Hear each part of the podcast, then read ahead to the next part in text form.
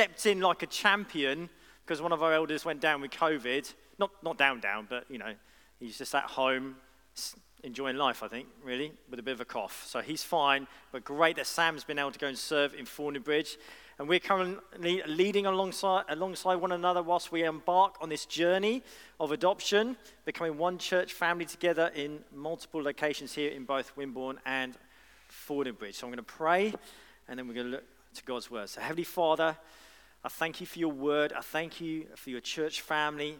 I thank you, Father, for those who are exploring uh, who you are. Father, I want to pray, Lord, for transformation this morning. I want to pray that none of us leave this place the same. I want to pray that your word would do us good. And I pray for your help, Father, in just uh, helping us to engage with you, Lord, as we look to your word. So, Father, come. Holy Spirit, come and be with us, Lord. We ask in Jesus' name. Amen.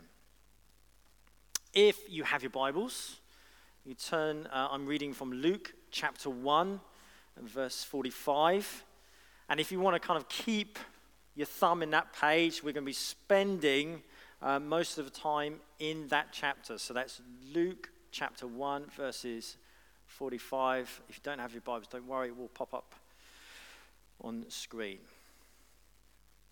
So Luke 1:45 says, "Blessed is she who believed that there would be a fulfillment of what was spoken to her from the Lord.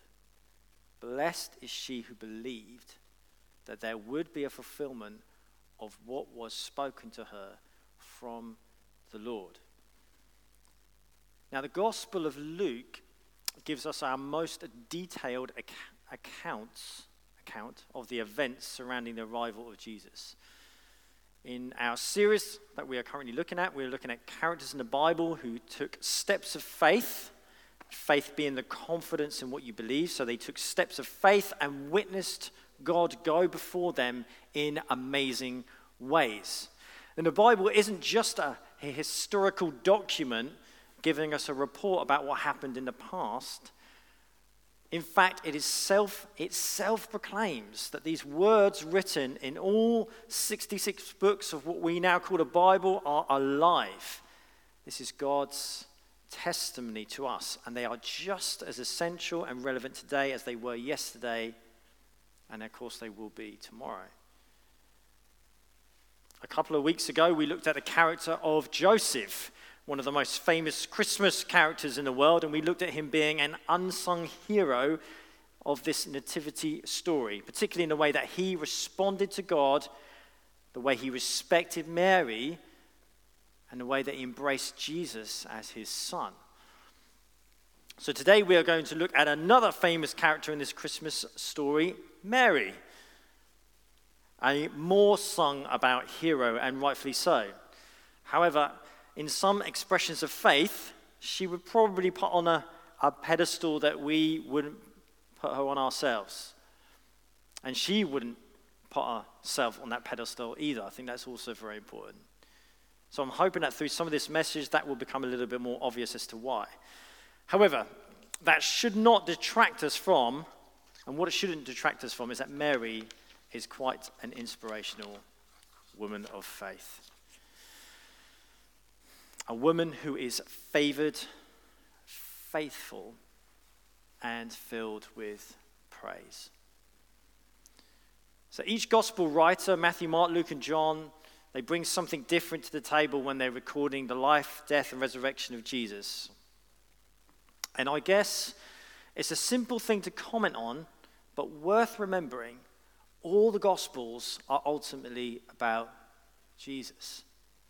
They are not about Mary or Joseph, but their sole focus is to bring our attention to the legitimacy of this man who the angels announced, this man who the Holy Spirit enabled, this man who Mary gave birth to, who Joseph adopted and fathered as his own, who God endorsed and elevated as his son, this man who humbled himself for us, who died on a cross and this man who is raised back to life.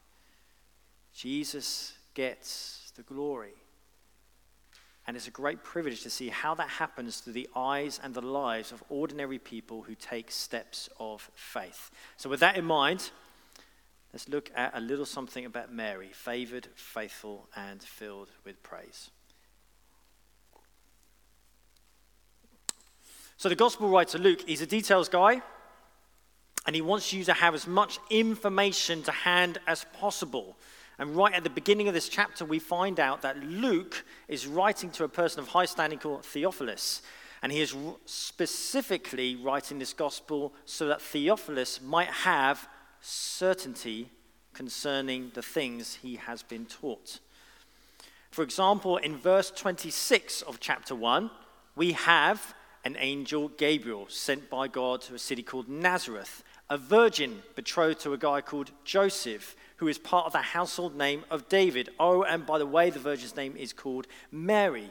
One sentence full of detail, and virgin is mentioned twice just to make, just to make clear that that was the deal. Luke is concerned in this gospel to present the facts. Okay, so in verse 28 and 30, the angel speaks to Mary and lets her know that she has favor with God. And the Greek word for favor here means to endow with grace, which means here that favor isn't just God saying, I'm pleased with you. The angel is saying, Mary, you are full of God's grace. Grace is a gift from God, something that we can't earn or accomplish. It is given like a gift at Christmas.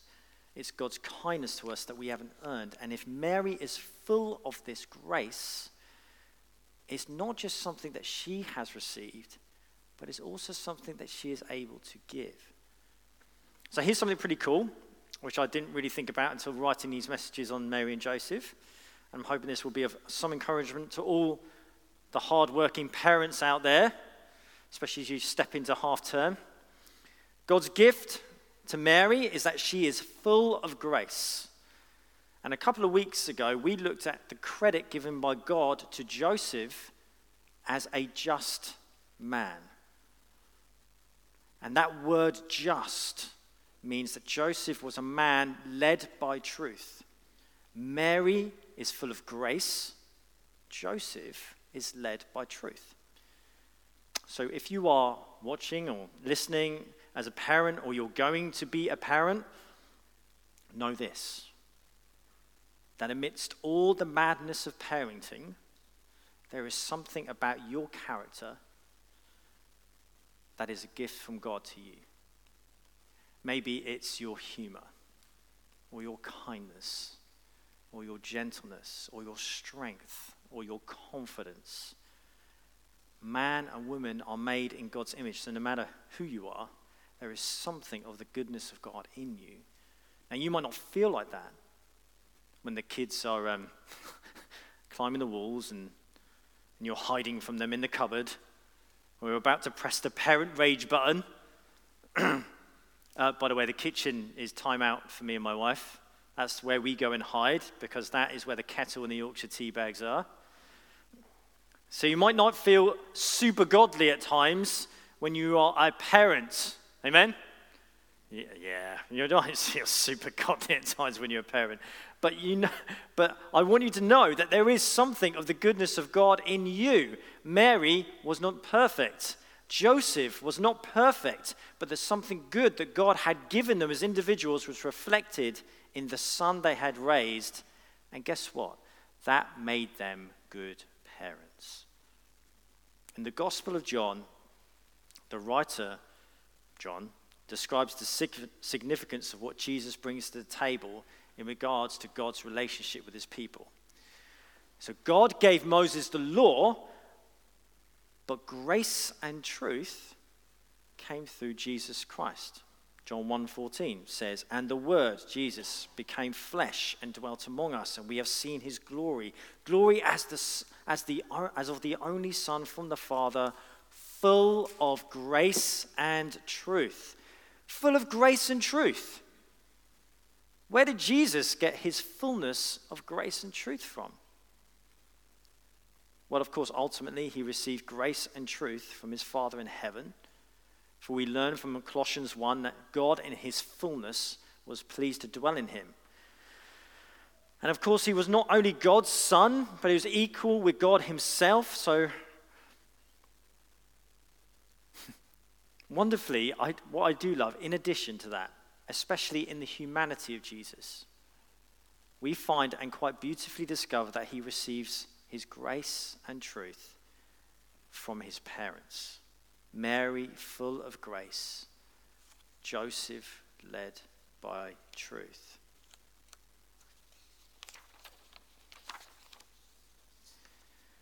These ordinary, non perfect parents who imparted to their child the the gifts God had given them. So, parents, I know that in this world we experience and witness examples of good parenting and bad parenting. But I would like to say to you that one of the finest examples of parenting we can offer is not found in striving to be perfect mum and dad. Mum and dads will always fall down at some point. But in the midst of all the craziness of parenting, especially, especially in, this, in the seasons that we're working through at the moment. Fine examples can be found in you seeking to impart the gift God has given you to your child. Mary, full of grace. Joseph, led by truth. Aaron, full of gentleness. Lou, full of wisdom. On a side note, coming up soon, you will see that all of what Mary does is outworked through her affection for God. She looks to him in order to gain a perspective on life, which includes how she parents. And the Bible makes it pretty clear that until you live life through God's perspective, you will always be living in a shadow of what was meant to be. And that's one of the reasons why Jesus is good news.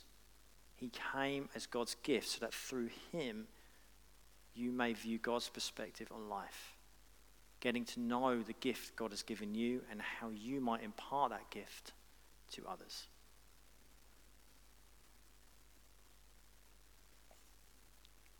So Mary was favored by God, but she was also faithful to God. So we started the message by reading a verse together, and this was spoken to Mary by a relative she was visiting called Elizabeth. And moved by the power of God, Elizabeth says, Blessed is she who believed that there would be a fulfillment of what was spoken to her from the Lord. God wants to affirm to Mary in that moment his joy at her faithfulness, her steps of faith in believing that God would do what he said he would do. And he chooses to do it through Elizabeth just another reminder, by the way, that God uses people to encourage others. God uses people to encourage others for their faithfulness. This is the prophetic in action and is a crucial word that Mary is to keep close to her heart. Blessed is she who believed. You know, this word from God isn't just reflective on how Mary has been faithful, but is also looking ahead to the steps of faith that she is going to have to take. The road ahead was not going to be easy, especially as a parent. This is not just about the road to Bethlehem. It's not just about no room at the end. It's not about their escape to Egypt because of Herod's command to kill all newly born males. But this word is for the next 33 years of her son's life on this earth she was going to witness her son do incredible things and attract thousands upon thousands of followers. She would witness great praise given to him, but she would also have to witness great cruelty and hatred toward him. She would watch her firstborn son give his life for a world that he loved upon a cross the prophetic word that Elizabeth delivers was for living in a world where her son would be both highly exalted and brutally treated. So let me encourage you, particularly when you have a simple encouragement from God for someone. Don't shy away from it. Don't hold back, but be gentle in your delivery of it. Prophetic words like this may seem simply like an encouragement at the time. Blessed is she who believed. But don't underestimate the power of that prophetic encouragement under the move of God because it may benefit someone for a lifetime. So, this is what Mary believed, verses 30 to 33. Do not be afraid, Mary, for you have found favor with God, and behold, you will conceive in your womb and bear a son, and you shall call his name Jesus. He will be great and will be called the Son of the Most High, and the Lord will give to him the throne of his father David, and he will reign over the house of Jacob forever, and of his kingdom there will be no end. Mary's faithfulness to God is wrapped up in believing what God said he would do.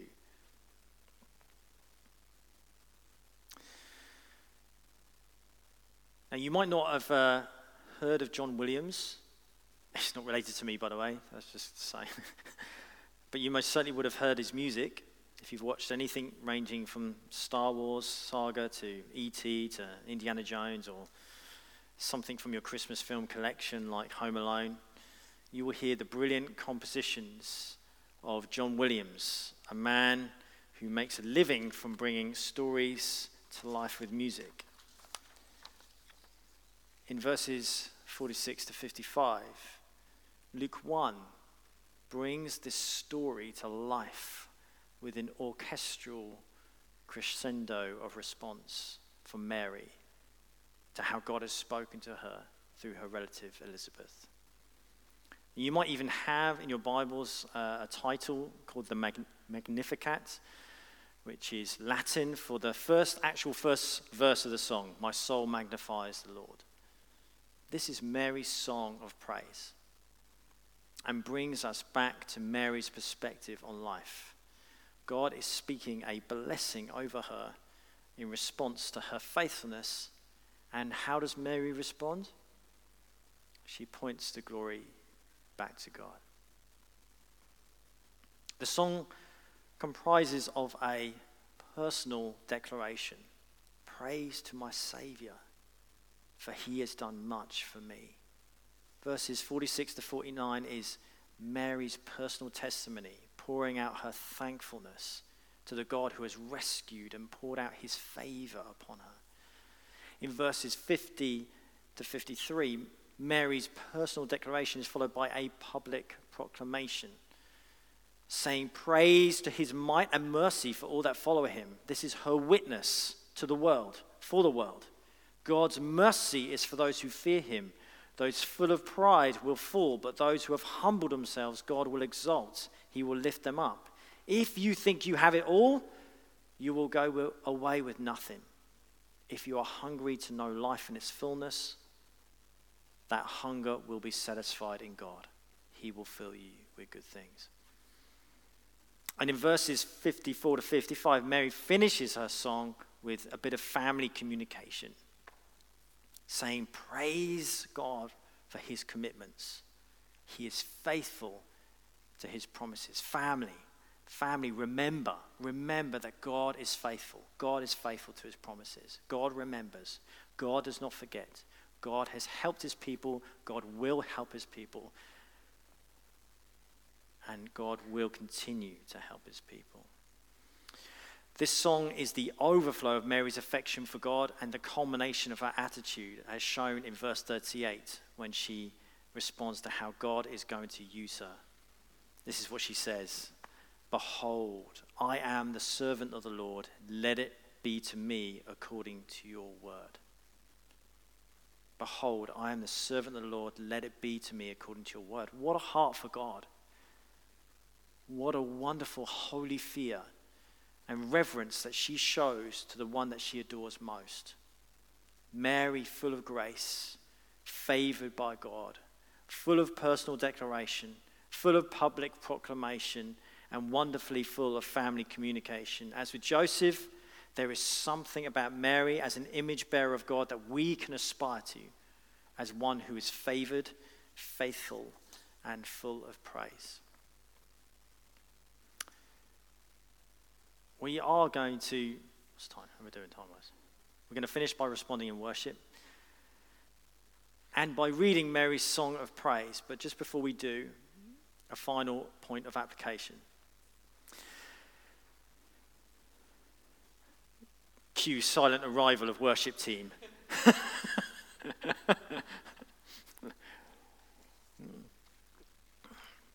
Faith is the confidence of what you believe. Mary believed God, and her song of praise reflects the confidence she has in her Savior. You can't, you can't get to this place of confidence without knowing Him, and that's the invitation. I invite you, like these ordinary parents, to know God and Him personally in your life. And if you have no idea how to do this, it just starts with you inviting God into your life. Welcome Him into you, your circumstances, and who you are. Invite Jesus into your life today and start from there.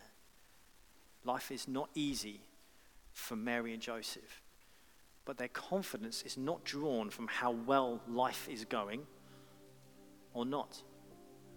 Their confidence is continuously received by knowing the blessing of God in their life. Mary's song would be sung in both trial and triumph, in both challenge and breakthrough, because she is not moved by seasons that change, but is captivated by, captivated by the God of the universe who does not. So, this principle of praise, then, for those who are confident, God, confident in God, is this. And let's stand together, shall we?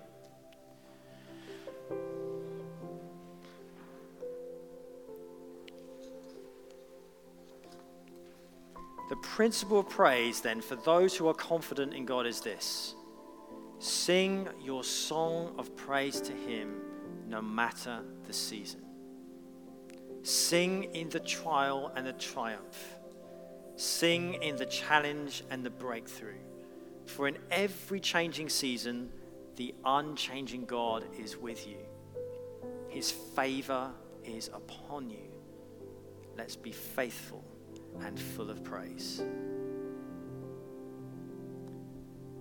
What, this morning, here's the challenge, I guess. What is your personal declaration?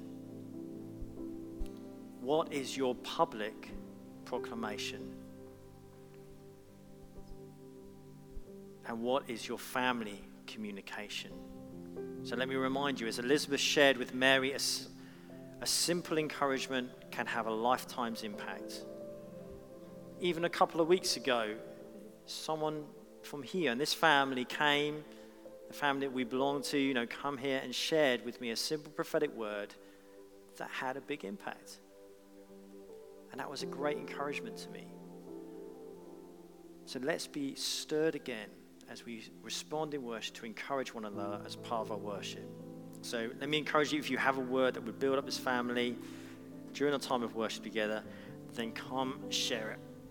So I'm gonna I'm gonna read from the scripture the this, this the verses will come up on screen. We're going to read Mary's song of praise.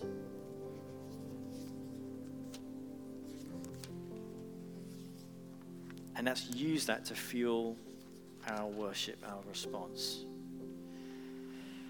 My soul magnifies the Lord and my spirit rejoices in God my Savior. Yeah, let's do that together. Let's, let's, let's start again because that was like, let's, let's go again. Let's go again, guys. We can do it nice and big, okay? My soul magnifies the Lord, and my spirit rejoices in God my Savior. For he has looked on the humble estate of his servant. For behold, from now on, all generations will call me blessed. For he who is mighty has done great things for me, and holy is his name. and his mercy is for those who fear him from generation to generation. He has shown strength with his arm. He has scattered the proud in the thoughts of their hearts. He has brought down the mighty from their thrones and exalted those of humble estate. He has filled the hungry with good things, and the rich he has sent away empty. He has helped his servant Israel in remembrance of his mercy as he spoke to our fathers, to Abraham, and to his offspring forever. So, Heavenly Father, we thank you that you are the constant in every change. Let our song resound in every trial and triumph, in, in every challenge and breakthrough. Thank you for the example of your servant Mary, for the grace you gave her, for her faithfulness, and for her praise. Thank you for these parents you drew together to entrust this special task of raising and releasing your son for the mission he had been given.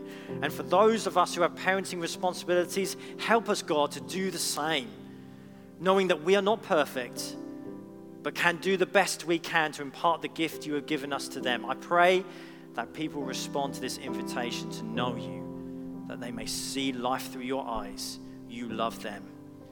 May they know that deeply. We ask that in Jesus' name. Amen.